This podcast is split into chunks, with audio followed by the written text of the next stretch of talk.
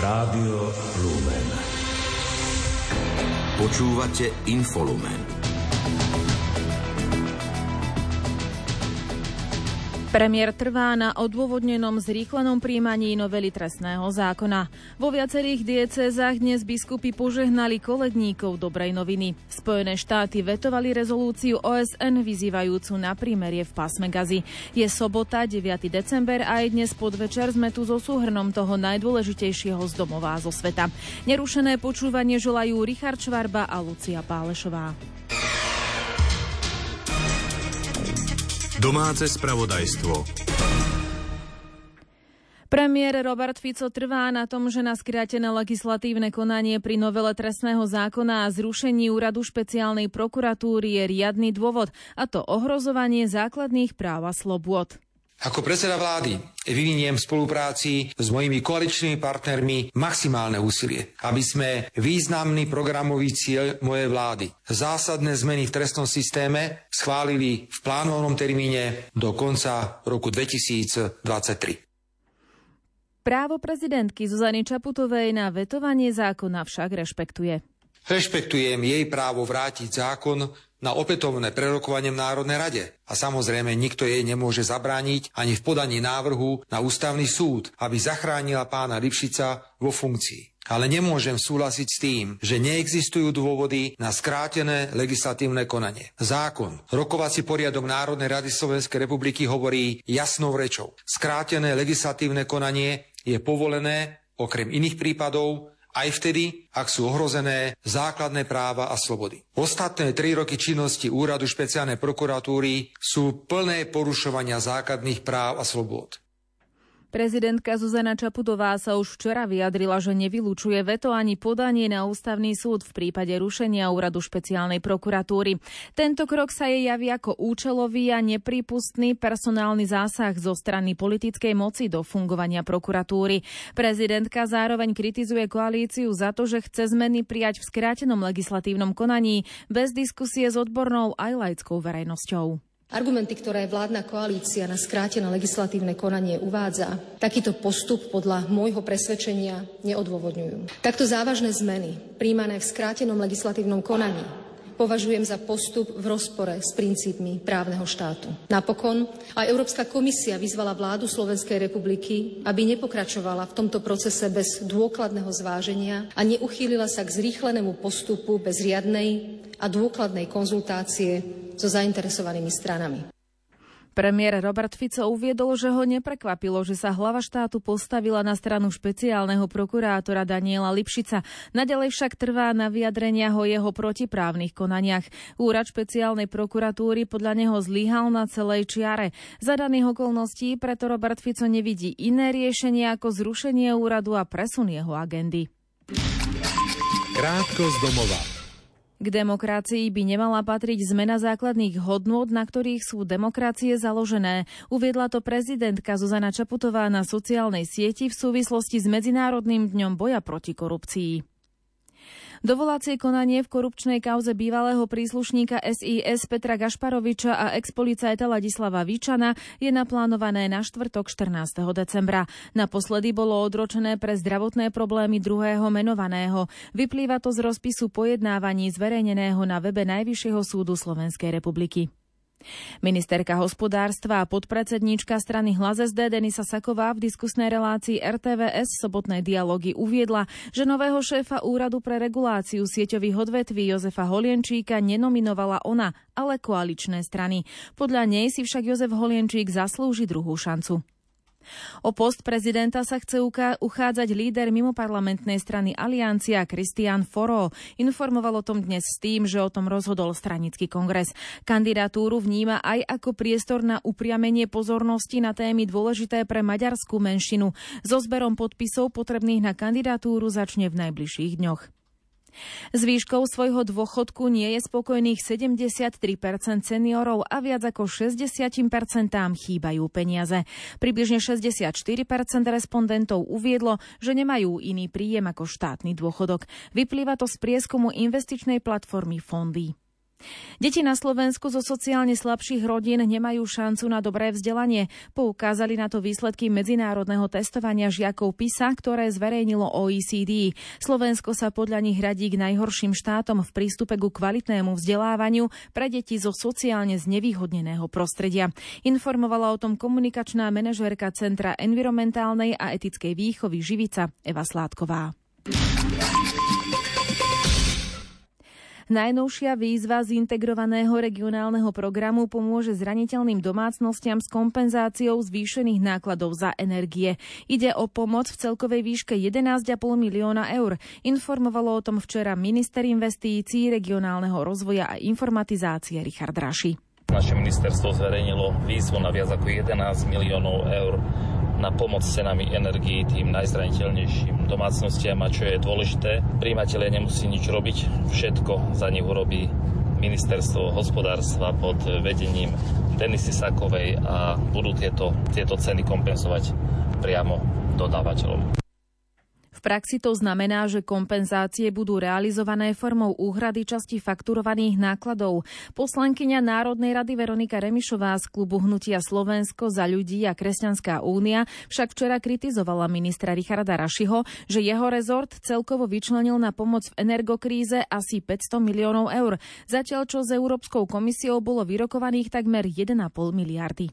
Čo by to znamenalo? Do štátneho rozpočtu tú pomoc, ktorú Slovenská republika vynaložila na energie, tie peniaze sa môžu okamžite vrátiť do štátneho rozpočtu. Štátny rozpočet posilníme o 1,4 miliardy eur. A následne tieto peniaze môžeme použiť v zásade na čokoľvek, ale bez bruselskej byrokracie. Môžeme ich použiť pre regióny, na školy, škôlky, cesty, nemocnice, na čokoľvek. Šéf rezortu investícií Richard Raši však v reakcii uviedol, že to nie je pravda, keďže Eurokomisia schválila viac ako 400 miliónov eur až pred niekoľkými dňami. Predstavitelia potravinárskych samospráv krajín Vyšehradskej štvorky vyzývajú orgány Európskej únie na bezodkladné riešenie mimoriadne nepriaznivých dôsledkov dovozov ukrajinských produktov na európske trhy. Rozhodnutie vo veci prijatia Ukrajiny do Európskej únie by podľa nich nemalo byť len politickým gestom. Uviedol to včera po rokovaní s kolegami z Poľska, Českej republiky a Maďarska na Štrbskom plese predseda Slovenskej poľnohospodárskej a potravinárskej komory Emil Macho. Všetci sme sa zhodli na tom, že európski politici slúbili ukrajinským poľnohospodárom, že pomôžu dostať ich obilie tam, kde patria, to je do tretích krajín. Rovnako európskym poľnohospodárom bolo slúbené to, že to obilie skončí tam. Čiže európski politici nedodržali to, čo bolo slúbené ukrajinským poľnohospodárom, aj nám poľnohospodárom, a to obilie skončilo v Európe. Dneska už je to fakt. Tam, kde niekedy končilo ukrajinské obilie, dneska končí ruské obilie. Tam, čo by sme si mali chrániť, si likvidujeme dovozom ukrajinského obilia do Európskej únie a rovnako sme slúbili pomoc. Len tá pomoc sa nedostáva ukrajinským poľnohospodárom, ale dostáva sa všelijakým obchodníkom, špekulatívnym firmám. Spoločne so zástupcami Národnej rady poľnohospodárskych komôr v Poľsku, Maďarskej poľnohospodárskej komory a Agrárnej komory Českej republiky podpísal výzvu. Signatári spoločnej výzvy upozorňujú, že prípadný vstup Ukrajiny do Európskej únie musí byť umožnený jedine v prípade, že krajina splní všetky predvstupové podmienky. Minister pôdohospodárstva Richard Takáč spresnil, že žiadajú presadzovanie prijatia spoločného európskeho riešenia, ktoré pomôže Ukrajine exportovať svoju produkciu najmä do tretích krajín a ktoré nepoškodí poľnohospodárov a potravinárov v Únii. To, že to nerieši Európska komisia, došlo k tomu, že toto museli riešiť jednotlivé členské štáty, ktoré priamo susedia s Ukrajinou. Toto privítali naši slovenskí poľnohospodári. Bolo to, že minulý týždeň na vláde bolo schválené predĺženie na dobu neurčitú zákazu dovozu komodít z Ukrajiny. Predtým sme mali 4 komodity, teraz ich máme 14 a samozrejme budeme ďalej monitorovať a zvažovať, či budeme zoznam týchto komodít rozširovať, ak si to situácia vyžiada. Európska komisia deklaruje vôľu prijať Ukrajinu za člena Európskej únie v čo najskoršom termíne. Agropotravinárske samosprávy V4 vyzývajú, aby boli krajiny, na ktoré bude mať vstup Ukrajiny do únie najnegatívnejší dosah, zapojené do rokovaní o podmienkach jej vstupu. Zástupcovia poľnohospodárskych komôr V4 sa dohodli na užšej spolupráci s cieľom osloviť tých, ktorí prijímajú rozhodnutia a zastupovať záujmy poľnohospodárov na národnej aj európskej úrovni.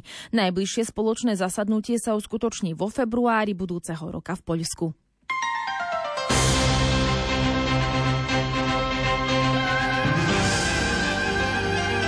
Z cirkvi. Dnes sa vo viacerých diecézach slávili sväté omše, na ktorých diecézni biskupy požehnali a vyslali hlásať radostnú zväzť koledníkov dobrej noviny.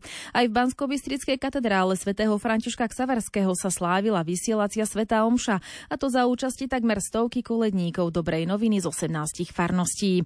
Diecézny biskup Marián Chovanec koledníkov prirovnal k apoštolom, ktorí chodili a ohlasovali blízkosť Božieho kráľovstva. Vy budete chodiť z domu do domu.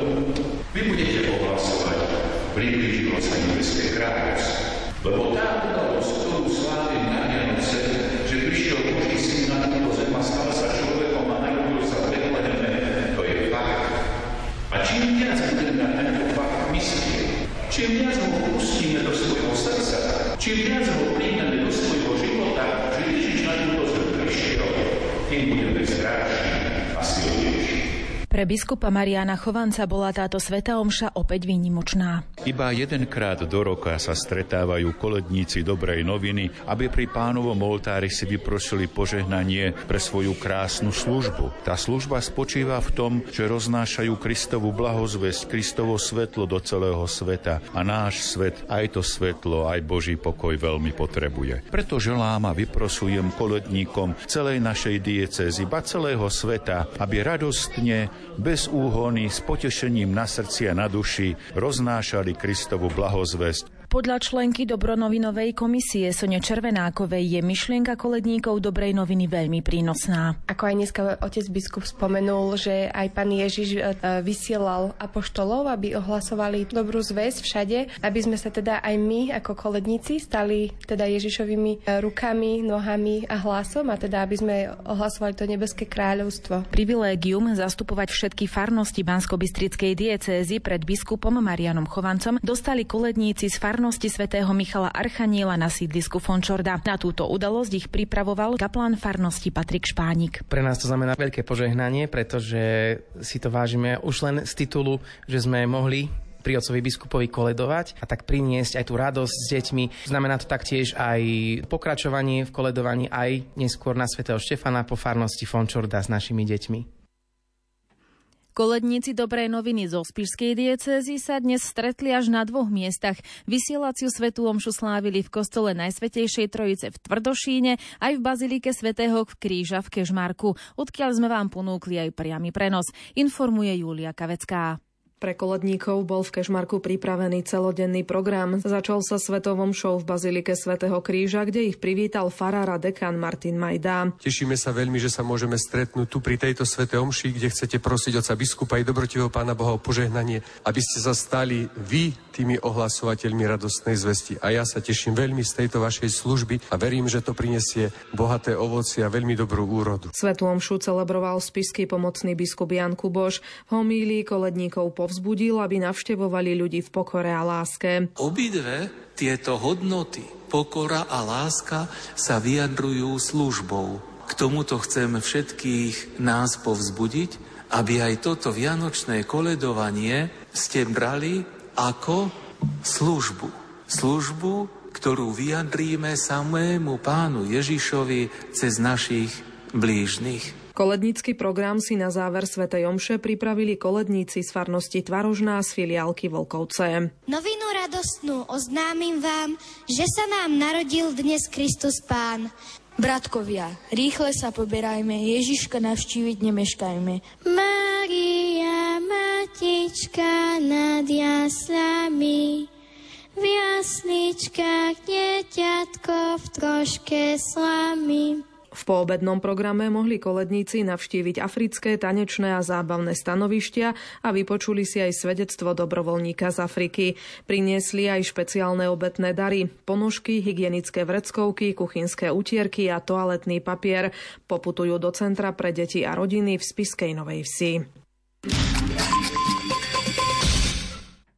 Symbol Vianoc, betlehemské svetlo, sa v týchto chvíľach dostáva na Slovensko. Zajtra v ranných hodinách ho dovzdajú slovenskí skauti betlehemské svetlo počas svätej omše v Zakopanom poľským skautom. Tým sa nadväzuje na dlhoročnú tradíciu, kedy sa skauti z oboch krajín stretávajú a odovzdávajú si tento symbol Vianoc. Viac povie Pavol Jurčaga. Už počas tohto víkendu príde betlehemské svetlo na Slovensko. Slovo má koordinátor betlehemského svetla, skaut Marián Suvák. Betlehemské svetlo priniesú skauti na Slovensko už 9. decembra. Veria, že rozžiari Vianoce pokojom, láskou a mierom. Betlehemské svetlo, prichádzajúce z Lincu, sa dostane do rúk skautov už po 34. krát. V priebehu nasledujúcich 2 týždňov skauti zabezpečia jeho distribúciu po celej krajine, hlavne prostredníctvom vlakových spojení. Už v nadchádzajúcu nedeľu dorazí k našim severným a východným hraniciam, aby ho prevzali poľskí a ukrajinskí skauti. Aj týmto spôsobom chcú rozžiariť sviatočné dni nádejou a pokojom, ktoré symbolizuje práve betlehemské svetlo. Betlehemské svetlo v jaskyni narodenia Pána v Betleheme odpálilo malé dievčatko Pilar. O tom, aká bola cesta betlehemského svetla do Rakúska, hovorí opäť Marián Suvák. V tomto roku už 16. novembra odpálila betlehemské svetlo 12-ročná Pilar v bazilike narodenia Pána, ktoré následne putovalo lietadlom do Rakúska, kde si ho prevzal malý Michajl. Tohtoročné dieťa svetla Michajl Puc kvôli aktuálnej situácii nemohol do Svätej Zeme vycestovať, ako tomu býva zvykom. A práve preto sa tejto dôležitej úlohy ujalo miestne dievča Pilar. Svetlo nesie posolstvo pokoja, lásky, mieru a jednoty. Teda spoločné univerzálne hodnoty vlastné ľuďom bez ohľadu na to, akého sú vierovyznania, u ktorej cirkvi sa hlásia alebo sú bez význania. Plamienok betlehemského svetla bude horieť aj na predvianočnej rozhlasovej duchovnej obnove v Rádiu Lumen 22. a 23. decembra. Rádio Lumen spustilo v novembri nový projekt pomoci Maľované Vianoce. Na základe typov od poslucháčov tím Slovenského katolíckeho rádia dnes po Slovensku navštevuje viaceré rodiny, do ktorých chce cez pomoc dobrodincov, ktorí sa do tohto projektu zapojili, priniesť radostné sviatky. Pokračuje Jozef Pikula. Tým Rádia Lumen vyrazil z Banskej Bystrice krátko pred 5. hodinou ráno. Rodinám chceli priniesť okrem drobných pozorností aj svoju prítomnosť, nádej a požehnanie. Prvou zastávkou bola rodina z Košíc, hovorí redaktor Ivo Novák, po ňom náboženský redaktor Pavol Jurčaga. Bol to taký rodinný príbeh, ktorý je možno na prvý pohľad veľmi ťažký, náročný. Prišli teda o svojho ocina, ktorý v lete nešťastne zahynul, a mňa tam oslovila jedna vec, že hoci my teda dospelí všetky tieto straty vnímame tak, takže je to veľmi ťažké a ťažko sa s tým vyrovnávame, uvedomujeme si to v plnom rozsahu, ale keďže ja mám malé deti, tak ma oslovilo to, že ako to vnímali tie deti, že oni jednoducho chodia Gockovi na hrob a nosia mu tam veci. Tak veríme, že na Slovensku bude takýchto veľa ľudí, možno počas tohto vianočného obdobia, ktorí sú ochotní nezišne pomôcť a ktorí sú ochotní podať pomocnú ruku. Druhou zastávkou na ceste po Slovensku bola Snina. Rodinu s 2 deťmi návšteva potešila. 9-ročný Dominik pridal okrem pár slov aj pieseň. No, teším sa. Najviac sa teším na jedlo a na sneh. Daroval bych Ježišovi prasturecké dukáty. Študentovi konzervatória Martinovi sa splní sen. Keďže som študoval 8 rokov na Zúške, 9 rokov spev a 8 rokov bicie, tak som sníval od malička o bicích, takže dúfam, že sa mi tento sen splnil teraz. Projekt Maľované Vianoce zosumarizujeme reportážami vo vysielaní na budúci týždeň a špeciálnou sviatočnou reláciou s rovnomenným názvom Na Silvestra v Rádiu Lumen. Správy zo sveta.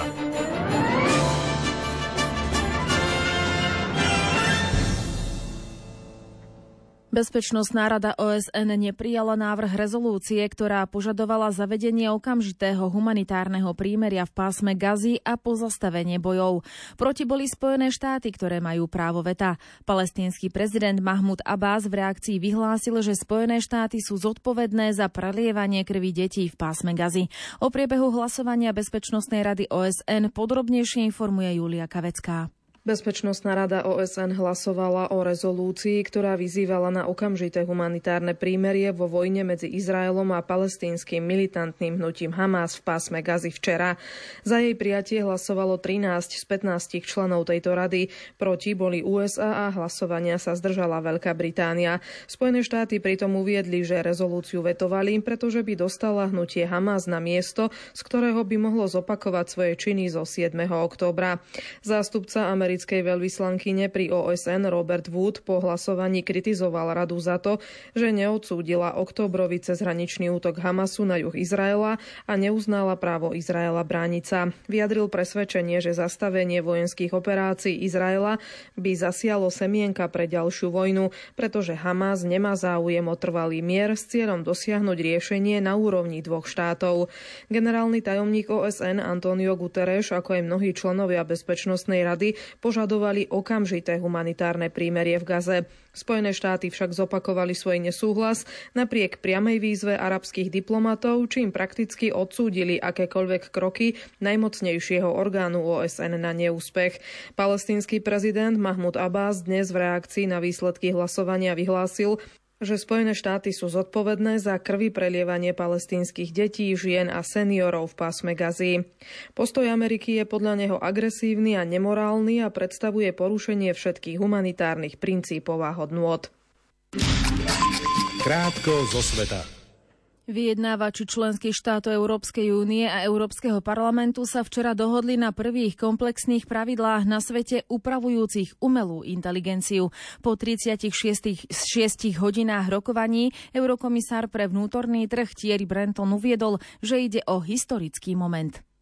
Ministri financií členských štátov Európskej únie včera schválili poskytnutie finančných prostriedkov Maďarsku vo výške 920 miliónov eur. Peniaze sú preddavkom postpandemickej pomoci určenej pre krajinu z rozpočtu Európskej únie. Dnes napoludne sa na Pražskom hrade začala posledná rozlúčka s bývalým ministrom zahraničných vecí Českej republiky, poslancom a senátorom kniežaťom Karlom Schwarzenbergom. Na zádušnú omšu pricestovala aj slovenská prezidentka Zuzana Čaputová. Prítomný bol aj ex-prezident Miloš Zeman, s ktorým Schwarzenberg v roku 2013 prehral v prvej priamej prezidentskej voľbe. Ukrajinci čelia smrteľnému nebezpečenstvu v prípade, že Západ upustí od finančnej podpory Kievu pre jeho boj proti jednotkám ruského prezidenta Vladimíra Putina. Upozornila na to manželka prezidenta Ukrajiny Olena Zelenská. Dve novinárky, ktoré pokrývali protesty proti prezidentovi Alexandrovi Lukašenkovi, zadržali v Bielorusku. Informovala o tom tamojšia asociácia novinárov. Podľa agentúry AP ide o ďalší zo zásahov proti disentu v krajine. Najmenej traja ľudia zahynuli v dôsledku požiaru, ktorý včera neskoro večer vypukol v nemocnici v talianskom meste Tivoli, neďaleko metropolie Rím. Evakuovať museli 200 pacientov.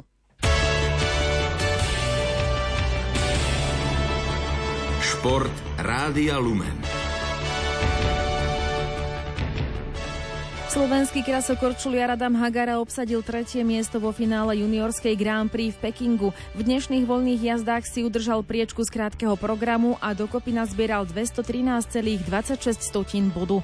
Prezident Slovenského krasokorčuliarského zväzu Jozef Bešteindík uviedol, že je to najväčší úspech tohto športu od vzniku samostatného Slovenska. A len dostať sa do finále Grand Prix, kde v súťaži štartuje všetkých najlepších či juniorov alebo seniorov a navyše je následom prvom získať bronzovú medailu, je to niečo neslychané. Myslím, že sme to takto neplánovali, neplánoval to ani Adam, ale podarilo sa. Adam zajazdil malými drobnými dvoma chybičkami voľnú jazdu.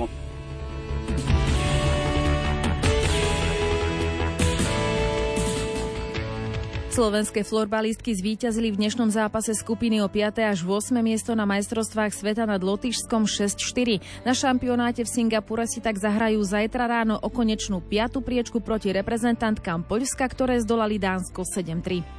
Slovenskí reprezentanti Andrea Pudmaníková, Lilian Slušná, Matej Duša a Adam Halas si vybojovali účasť v semifinále z dopoludnejších rozplavieb dnešného programu majstrovstiev Európy v krátkom bazéne v rumunskom Otopeni.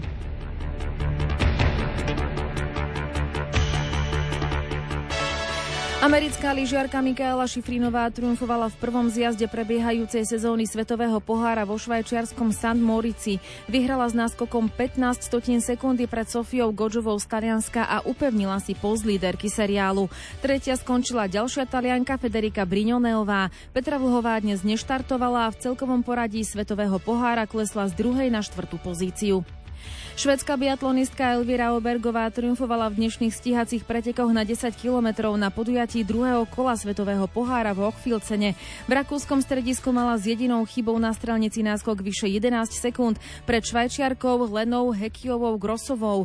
Norka Ingrid Landmark Tandrevordová poskočila vďaka tretej priečke na čelo celkového poradia seriálu. Z dvojice slovenských reprezentantiek na štarte prišla do cieľa iba Ema Kapustová na 55.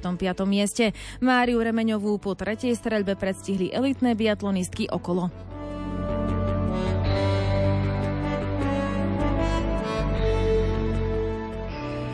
Futbalisti MŠK Žilina zdolali vo včerajšom stretnutí 17. kola Nike ligy doma Spartak Trnava 1-0 a po treťom víťazstve za sebou sa dotiahli na rozdiel jedného bodu na vedúci Slovan Bratislava. Ten má však zápas k dobru, dnes sa predstavil na ihrisku Podbrezovej, kde zvíťazil 6-0 a upevnil si vedenie v tabuľke. Futbalisti MFK Zemplín Michalovce remizovali v dnešnom zápase Nike ligy so Skalicou 1-1. Ani v 17. kole sa nedočkali prvého víťazstva v sezóne a na predposlednom 11. mieste tabuľky majú naďalej dvojbodový náskok pred posledným FC Vion Zlaté Moravce v Ráble. Skaličania sa na priebežnej 8. priečke bodovo vyrovnali Ružomberku, no ten zajtra čaká domáci zápas s Banskou Bystricou. Ešte v ďalšom zápase Michalovce so Skalicou remizovali 1-1.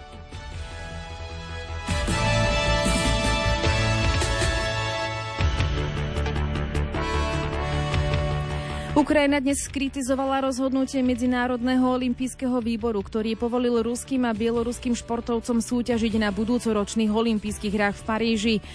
Olympijský výbor včera rozhodol o tom, že športovci z oboch krajín sa môžu zúčastniť na hrách pod neutrálnou vlajkou, pokiaľ splnia kvalifikačné kritériá. Toto rozhodnutie vyvolalo kritiku zo strany mnohých krajín, športových federácií, ukrajinských predstaviteľov a aj Ruska.